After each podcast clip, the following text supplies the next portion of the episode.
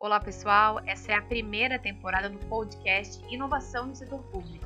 Aqui vamos conversar sobre conceitos, práticas e tendências que estão na pauta de quem se interessa pelo desafio de inovar para resolver problemas públicos.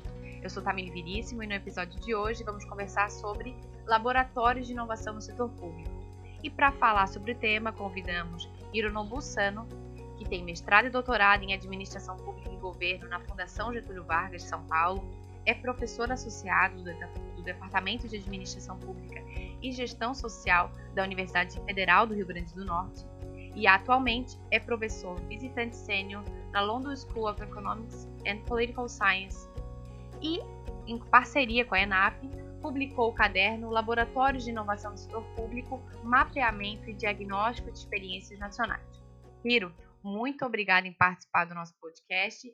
E, inicialmente, gostaria que você então pudesse fazer e nos dar uma visão mais geral e conceitual sobre o que são os laboratórios de inovação no setor público, né? em, qual, em quais contextos eles surgem e quais são os propósitos na sua criação. Olá, Tamile. Muito obrigado pelo convite para participar é, do podcast. Também um agradecimento à professora Micheline. É um prazer estar aqui com todos vocês. Então, já entrando na nossa conversa, é, eu diria que os laboratórios de inovação no setor público, elas são pequenas estruturas criadas é, nas organizações públicas, é, mas com potencial de gerar grande impacto na gestão pública, nos serviços públicos e nas políticas públicas. É, por que, que eles teriam esse potencial? Porque eles buscam é, fomentar a inovação, né, identificam e resolvem problemas, adotam metodologias colaborativas e participativas, ou seja, buscam envolver outros setores da própria organização, né, da própria é, da sociedade civil e também da iniciativa privada. Além disso, utilizam metodologias ágeis, como design thinking, é, design sprint, Scrum, entre outros. Ou seja, é, eles utilizam uma abordagem baseada na criatividade, na experimentação e na cocriação para buscar soluções inovadoras. Ótimo. E você acha, acredita que, é, através também da sua publicação com a ENAP, da pesquisa que você elaborou, que é, quais os resultados que estão sendo efetivamente alcançados? E, considerando esses resultados, o que você percebe como um grande desafio dos laboratórios de inovação no setor público no Brasil? Olha, eu diria que é, a grande maioria dos laboratórios no Brasil, eles têm produzido inovações. É, só que a grande maioria ele é focado na, na melhoria da gestão pública, ou seja, é um olhar interno para a melhoria dos processos internos, é, seja no processo de compras públicas, na gestão de recursos humanos, com a incorporação de ferramentas de gestão, é, como o Balancing Scorecard, é, trazendo as ideias de gestão estratégica para dentro do, das organizações. É, e também incorporação de sistema de informação é, para agilizar, agilizar os seus processos, né? E também eles têm trabalhado bastante com capacitação para a inovação, a capacitação da própria equipe é, e capacitação é, dos servidores da organização para a inovação e também isso é, buscando levar, né, promover uma mudança cultural na própria organização. É, e ainda são poucos os laboratórios, então, em, em, em contraste, né, focado nos serviços públicos e nas políticas públicas. Então, eu diria que neste momento inicial eh, de proliferação dos laboratórios, eles estão mais preocupados em arrumar a casa. E eu diria que, na sequência, acho que a tendência é que eles voltem o foco nos serviços públicos e nas políticas públicas.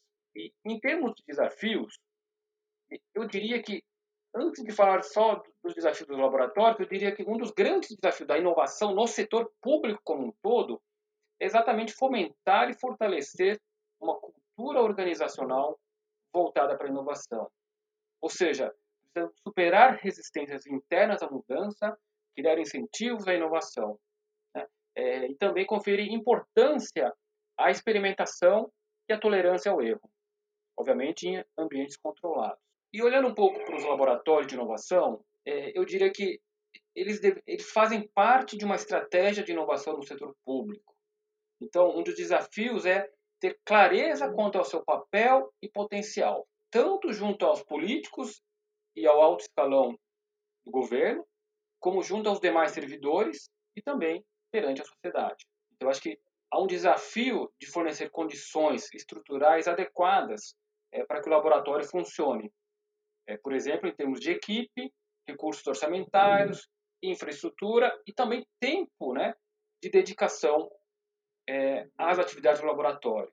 Um dos grandes desafios ali no conjunto seria, digamos, dar tempo ao tempo para que os resultados da inovação é, possam ser percebidos. É, e também em termos de ganho de escala. Pois é, eu ia até perguntar a respeito dessa questão de assumir riscos, né? Se você acreditaria que, né, que existe um pressuposto nos laboratórios de inovação no setor público de não assumir grandes riscos e como tem sido trabalhada essa questão dos riscos. Mas eu acho que você já comentou um pouco sobre isso, né? Essa questão principalmente de mudança cultural e de valorização desses espaços, né, de experimentação, de tentativa e erro. É, eu acho também que existe uma questão da nossa legislação que ainda também não está é, abastecido o suficiente, não está maduro o suficiente para essa questão dos riscos também, né?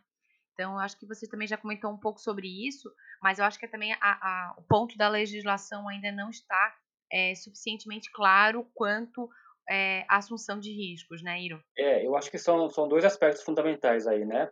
É, primeiro, acho que só retomando, né? Eu acho que é uma fase de melhoria é, da gestão, né? O foco e a preocupação na melhoria da gestão. Então, o aprimoramento de processos, incorporação de novas ferramentas de gestão, é, eles são mecanismos, digamos, um pouco mais simples, na verdade, mais conhecidos e já testados. Então, o risco é menor, né? Então, o risco de erro, de falhas, é muito menor. Então, acho que aí você já tem um ambiente muito mais controlado. Agora, quando você começa a trabalhar com políticas públicas, serviços públicos, Aí a questão é, do teste, né, da possibilidade de, de, um, risco de uma falha, ela, ela, realmente existe. E aí há o desafio, então, é, não só de criar uma cultura organizacional voltada à aceitação desse tipo de erro, obviamente, novamente, né, em ambiente controlado, é, a própria legislação, a gente olhar a lei de inovação, é, ela menciona a questão do risco e a gente teria que trabalhar também é, com os órgãos de controle, né, para entender como é que eles lidam é, e trabalham essa questão é, do risco, como é que a gente poderia trabalhar junto com eles, né, a compreensão de como é que a gente é, lida com esse risco num ambiente controlado. Acho que é importante é destacar é, que o laboratório ele busca testar, prototipar e testar é, diferentes inovações num ambiente controlado. Então, numa eventual falha, os riscos de disseminação dessa falha elas são é, limitadas. Sim, também tem essa necessidade, né? Esse ponto da inovação no controle também, né? Acho que existe já uma disseminação de práticas inovadoras nos órgãos públicos, mas o ponto do controle ainda bastante burocratizado e ainda pautado numa outra lógica, né? Então ainda existe um descompasso entre as práticas inovadoras que estão acontecendo e as práticas de controle, né? Ainda há uma necessidade também da inovação no controle, né? Sem dúvida nenhuma. É, o nosso controle, tanto interno como externo, ele é muito voltado aos procedimentos. É, sem dúvida nenhuma, nos últimos anos houve um avanço é, no, no, no, controle, na medida que eles começam a olhar é, as políticas públicas também. Mas acho que ainda temos um longo caminho é, é, para dialogar e, e, e, avançar né, em termos de inovação também no controle, sem dúvida nenhuma. E Hiro, é, agora você está com essa experiência como professor visitante sênior na London School e você consegue ou comparar esse cenário que existe no Brasil com o cenário internacional, principalmente dessas iniciativas na Europa, nos Estados Unidos? Olha, Tamili, eu diria que é, a, no Brasil a inovação estratégica é, é algo ainda novo e recente no setor público. Né? Então, acho que estamos num processo de mudança cultural nas organizações públicas. Né? É, então, temos o desafio de superar o ceticismo em relação não só à inovação, mas também aos laboratórios como espaços né, para fomentar a criatividade é, e a inovação. É, e aí, se a gente olha a experiência internacional, eles estão é, muito mais, digamos, à vontade termos de cultura de, de inovação. Né? É uma cultura muito mais enraizada. Então, é, há um foco muito maior nas políticas públicas do que na gestão pública. Né? E a gente percebe também o maior investimento em, em capacidade estatal, na formação dos servidores para trabalhar com inovação. Há também uma maior preocupação é, nos problemas complexos de natureza intersetorial, seja envolvendo diferentes ministérios é, ou secretarias. Né? É, e também eles têm avançado, aqui na, na Europa, têm se avançado bastante na visão estratégica da inovação, com a adoção de diferentes modelos de análise, como, por exemplo, é, a inovação orientada à missão organizacional, desenvolvido lá pela professora Mariana Mazzucato, é, e também as facetas da inovação, que é o modelo da OCDE. Então, acho que o desafio né, aí nas organizações públicas no Brasil e dos laboratórios é avançar para a adoção de uma visão estratégica é, e ter clareza sobre os objetivos de curto, médio e longo prazo. E também é, preparação para novos cenários, né? alguns dos quais, é, para alguns dos quais a gente não está sequer preparado. Exatamente, Hiro. Eu ia te perguntar, inclusive, essa era a minha própria, a minha próxima dúvida, que seria sobre quais eram as características e ações que você acredita a institucionalização de alguns laboratórios e o fato de serem mais perenes que outros, mas acho que você já citou alguns pontos importantes, né? Primeiro que é a capacitação, então, dos servidores públicos envolvidos, você comentou bastante a respeito da visão estratégica que a gente precisa ter em relação a esses laboratórios e o entendimento de que problemas complexos são intersetoriais. Então, a gente precisa necessariamente partir para uma questão de cocriação, de coparticipação, de coprodução é, desse tipo de solução para esse tipo que sejam mais de problemas que sejam mais complexos, né? De políticas públicas que necessariamente vão ser intersetoriais. É, então, era, essa era a minha próxima dúvida, mas acho que você já respondeu um pouco sobre isso, né? Mas se puderes comentar mais um pouco, então, essa questão da institucionalização de alguns laboratórios, né? Por que, que alguns já estão mais é, enraizados e perenes na, na, nossa estrutura da administração pública?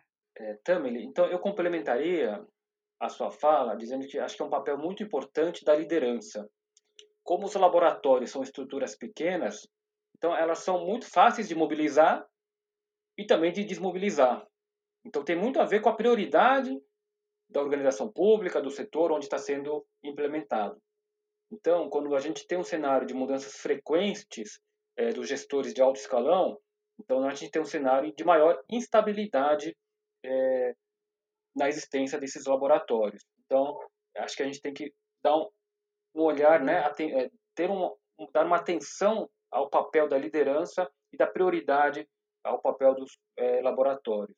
E, e a respeito do própria estrutura dos laboratórios de inovação, é, o que, que você acredita que seja o diferencial dos laboratórios de inovação para aquela inovação que acontece no dia a dia dos órgãos públicos, né? Do que, que seria o diferencial de ter um laboratório de inovação em comparação com é, a produção e a disseminação de inovação no órgão público, naquele que não existe o laboratório de inovação? Qual seria essa distinção, uma capacidade dinâmica, enfim, que diferenciaria o laboratório de inovação de um órgão público? Olha, também acho que quem trabalha no setor público ou em qualquer organização sabe que é, a gente está sempre correndo atrás do tempo da nossa rotina do dia a dia, né?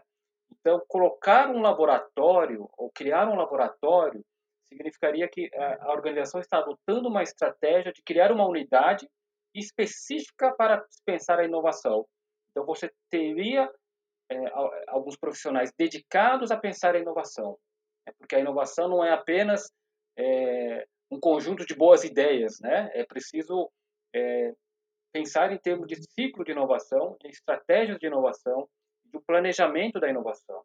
Então, a grande vantagem de um laboratório dentro de uma organização pública é a, de, a criação de uma unidade dedicada e com recursos e com tempo para pensar os desafios e os problemas da organização como inovar na busca de soluções. Hiro, muito obrigada. Foi um, para mim, enquanto servidora pública, é, também estudando administração pública, é sempre é, motivador e inspirador a gente conversar sobre inovação no setor público. Então, agradeço a tua participação e o teu aceite para estar aqui hoje no nosso podcast. É, muito obrigado, Tamil, pela oportunidade. Foi um prazer estar com vocês. Esse foi o podcast sobre laboratórios de inovação no setor público do blog Inovação no Setor Público e eu entrevistei o Hiro Sano. Acompanhe os, os demais episódios. Falaremos sobre transformação digital em governo, cidades inteligentes e sobre contratações públicas de soluções inovadoras. Não perca!